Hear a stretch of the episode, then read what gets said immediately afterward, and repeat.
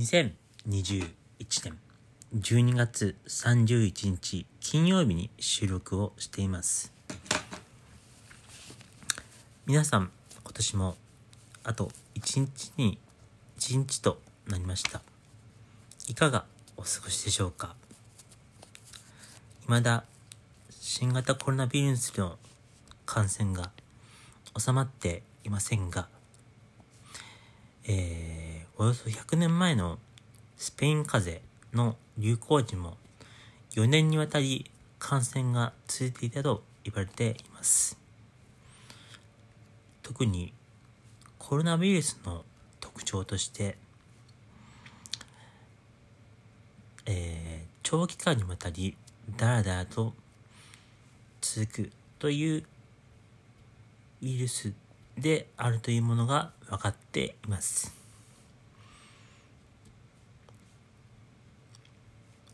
今後、もしかしたら、永遠とウィズコロナを続けていかなければならないという事態も頭の片隅に入れておかなければいけないと思います。危機管理というのは最近では常に最悪の状況をまず想定をしろとも言われています。自分の身に何が起きてもまず大丈夫なように日頃から余裕を持って何事も行動しておけばまずそんなにパニックは起こらないと思いますので皆さんそのようなゆとりを持って日々考えたり物を行動したりするような習慣を身につけておいてください今回は国土交通省が建設工事受注動態統計のデータを書き換えていたことについてお話をしていきたいと思います。12月15日朝刊朝日新聞で建設業の受注実態を表す国の機関統計の調査で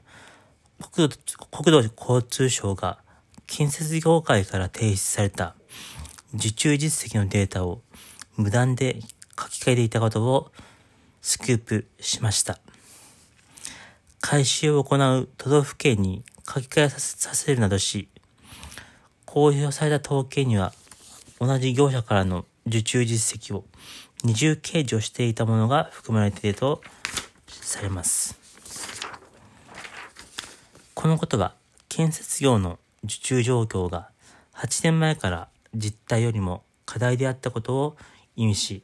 また、統計法違反にあたる可能性も指摘されています。書き換えられていた統計は、建設工事受注動態統計というものです。これは建設業者が公的機関や民間部門から受注した工事の実態を集計したものです。2020年度は総額79兆5988億円でした。統計は GDP 国内総生産の算出に使われており、国交省の担当者は朝日新聞の取材に対し、理論上上振れしていた可能性があるとしています。統計はさらに月性経済報告や中小企業支援などの基礎資料にも用いられています。統計の調査方法は全国の業者から約1万2000社を抽出し、受注実態の報告を国交省が毎月受けて集計、公表するする仕組みです。建設工事受注動態統計とは、全国の建設事業者が請け負った毎月の工事の実態を調べる統計です。GTP 国内総生産の推計や国境公共事業の率などに用いられています。また、政府が特に重要と位置づける機関統計での一つでもあります。約1万2000社が調査対象で、都道府県が事業者から調査票を回収して国交省が集計しています。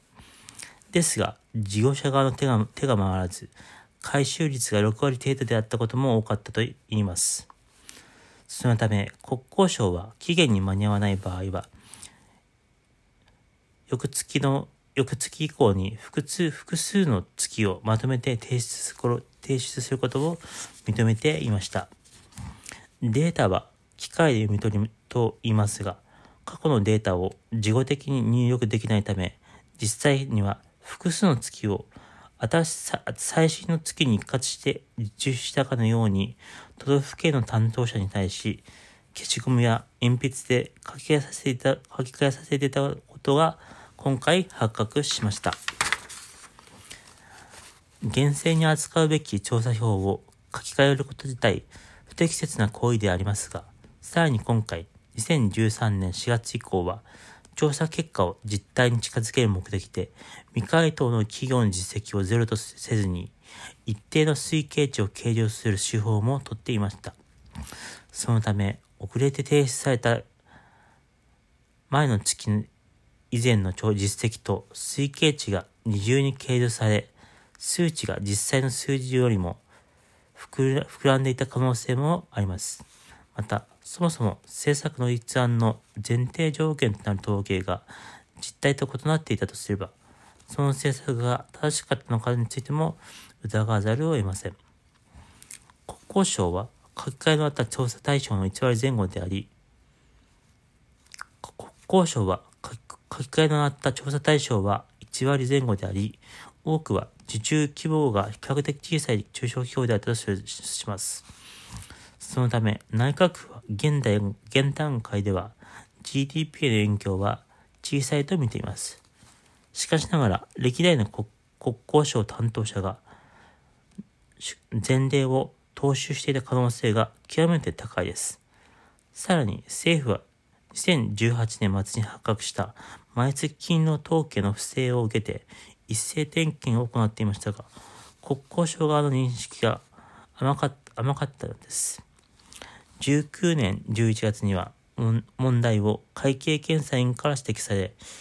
2020年1月からは都道府県には書き換えの行為をやめさせてはいました。しかし、以降は二重計上分を除いた数値を集計する一方、急に方法を変更するとかえって整合性が損なわれるとし、国交省単職職員が自ら書き換えてまで、それまでの方法を行い続けていました。改善されたのは21年4月からであり、20年1月分まで遡り数値が修正されます。ですが、2019年以前の分は、乗車法の一部がすでに破棄されていたと言います。建設工事受動態統計調査は、政府が作成する統計、公的統計の中でも最重要統計と位置づけられます。最重要統計と位置づけられる全53の統計の一つであり、我が国の建設業者の建設工事受注動向及び公共機関、民間等から受注工事の詳細を把握することにより、各種の経済、社会施策もための基礎資料を得るとともに、企業の経営方針策定時における参考資料を提供すること。を目的に作成されています。公的統計とは、総務省によると、行政利用だけでなく、社会全体で利用される情報基盤であると言います。行政利用という場合、一般的には政府が国民に提供するサービスの判断に活用されるという意味を持ちます。受注統計の場合、中小企業庁によるセーフティーネット保障制度5号の対象となる不況業種かどうかの判断基準として用いられています。事実、この保障制度を活用したい企業は、一定の漁業悪化の条件を満たすだけでなく、属する業種がセーフティーネット保障5号の対象業種となっている必要があります。しかし、他の行政利用として、経済政策の企画立案などの経済分析利用も含まれます。受注統計の場合はこちらの利用が多いとされます。まず、受注統計は建設産業政策全般の立案の基礎指標として用いられます。また、国交省は受注統計や建設地区着工統計調査をベースに、建設総合統計、総合統計という統計を作成しています。総合統計は GDP 統計の作成に用いられており、受注統計が GDP 統計の作成に活用されていたことにもなります。さらに内閣府の固定資本ストック速報にも総合統計は利用されています。内閣府や日本企業日本銀行が推計している受注ギャップ、受給ギャップや潜在成長成長率は経済政策経済政策運営の最重要情報の一つでもありますが、これらは GDP 統計や固定資本ストック統計を用いて推計されています。すなわち、受注統計の数字が信頼に足るデータでないことは、言うなれば GDP 統計、固定資本ストック統計、そしてそれを使って推計される需給ギャップや潜在成長率にての信頼性にも直結するものです。基本的に統計は2つの工程を得て使われます。生データの取得と集計作業です。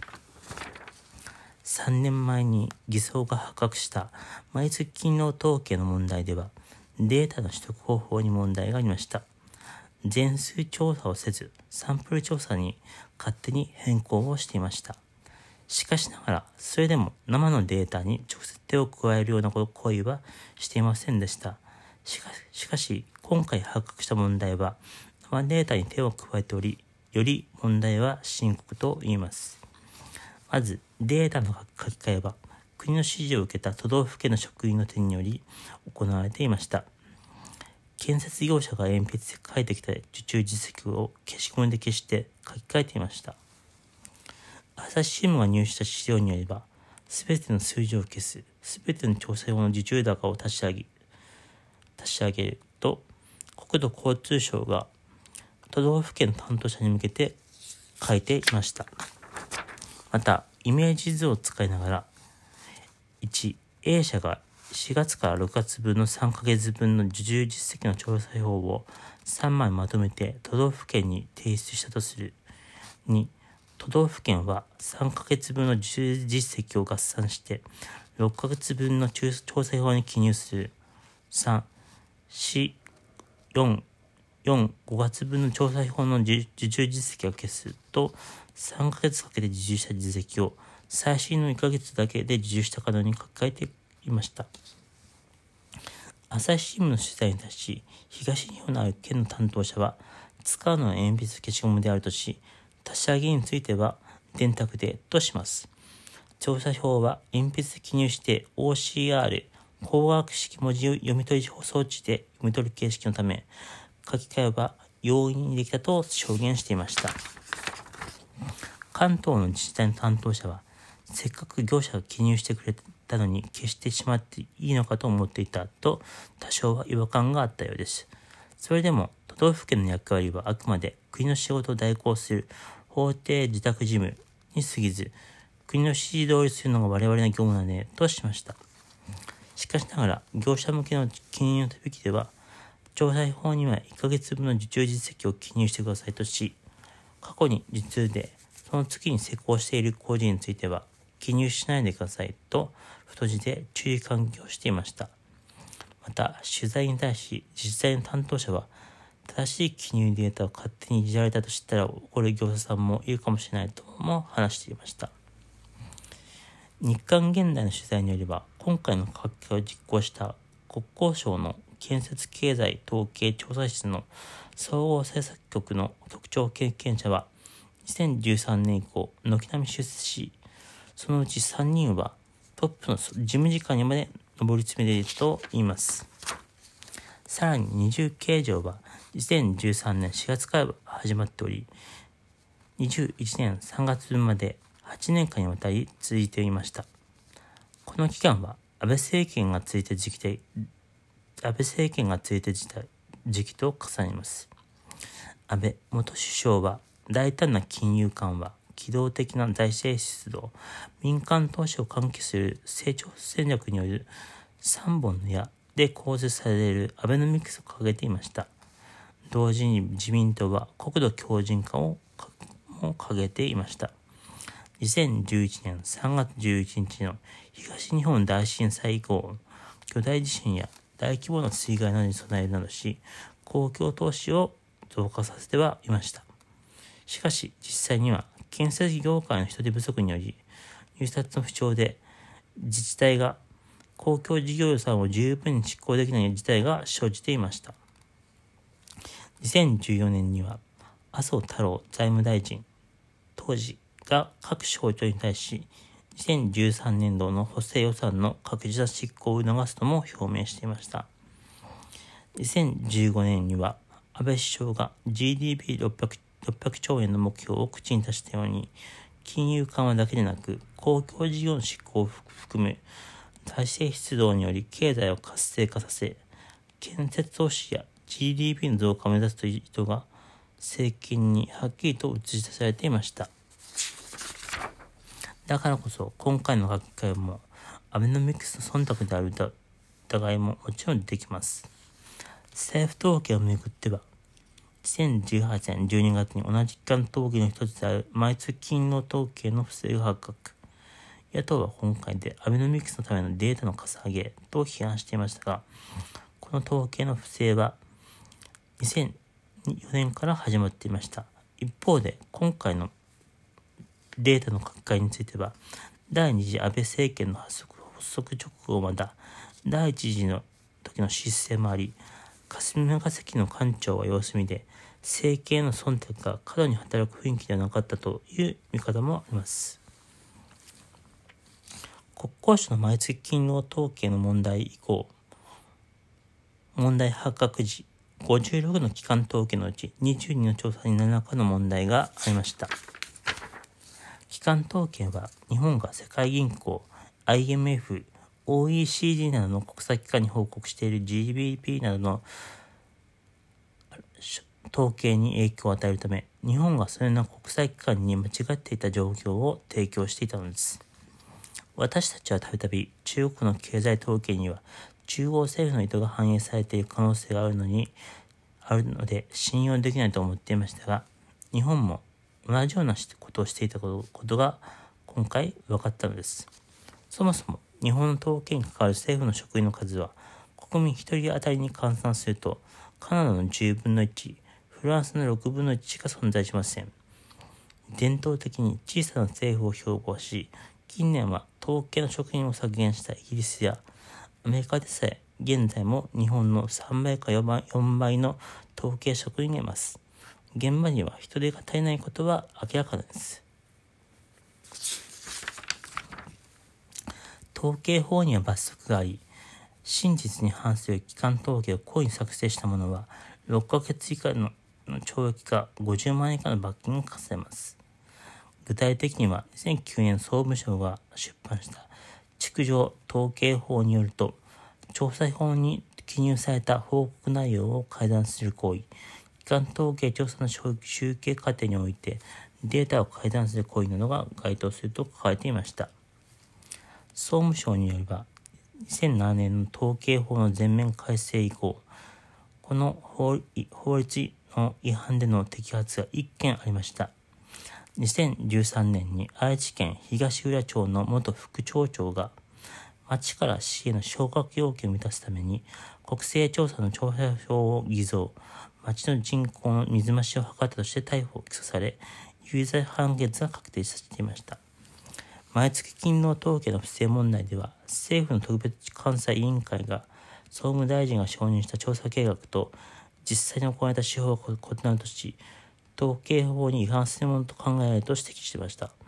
ただ、意図的な不正とまでは認められず、厚生省の職員の刑事告発は見送られ、関与した幹部らの人事上の処分にとどまりました。しかし、朝日新聞の取材に対し、ある検察 OB は、建設業者が提出した調査票は、業者側が受け取った時点で、公用文書とみなせるとし、公用文書の一部を書き換えれば、公用文書既存在が機器罪が成立しうるとの見解を示しています。えー、今年の放送は、配信は今日で終わります。皆さん、良いお年を。また来年よろしくお願いします。